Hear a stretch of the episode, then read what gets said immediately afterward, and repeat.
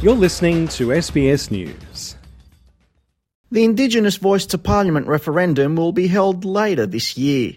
As a gay Aboriginal man, Shane Sturgiss knows intimately what it's like to have the whole country discussing his identity.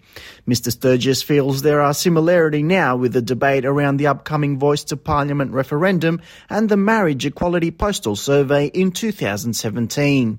So for our LGBTIQ plus SB community and our Aboriginal and Torres Strait Islander community, there is that intersectionality.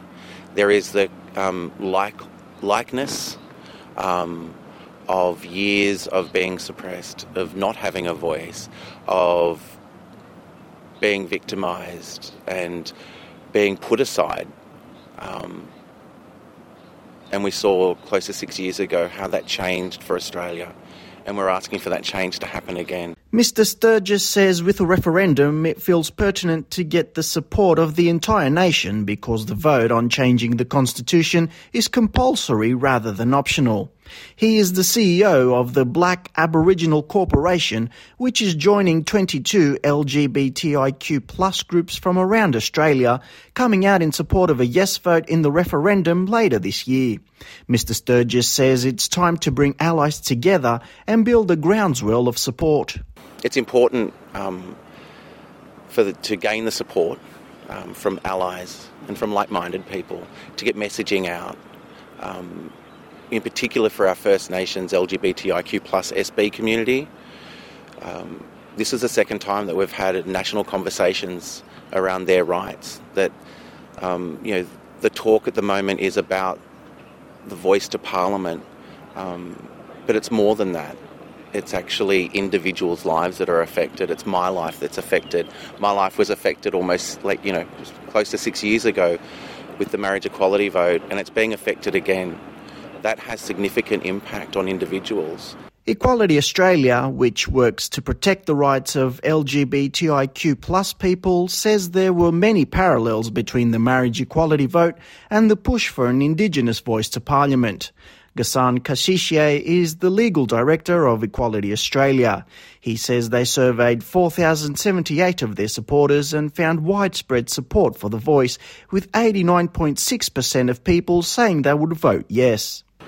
We consulted widely with LGBTI organisations, particularly First Nations organisations. We spoke to our supporters, and overwhelmingly, what we heard was people want to vote yes because they believe in a voice.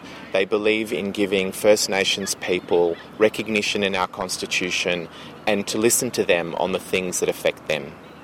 In the online survey, 4.3% were unsure of how they would vote, and 6% of people said they would vote no. Mr. Kassisieh says it's time to repay the support that Australians gave to LGBTIQ plus community. Almost six years ago, Australians had our back when our rights were being up for public debate.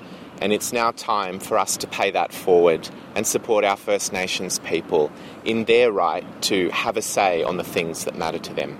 Interim CEO of Sydney Gay and Lesbian Mardi Gras, Jill Beckwith, said in a statement The Voice to Parliament aligns with Sydney Gay and Lesbian Mardi Gras core values of diversity, inclusion, and empowerment. She added that supporting the Voice to Parliament is a crucial and natural extension of their own commitment to celebrate all facets of the community. The No campaign argues in its publicity pamphlet that the Voice to Parliament proposal is legally risky with unknown consequences.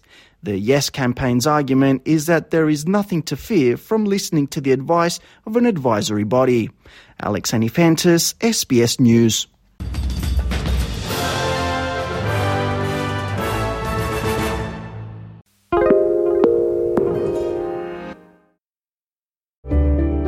Need a few minutes to reset?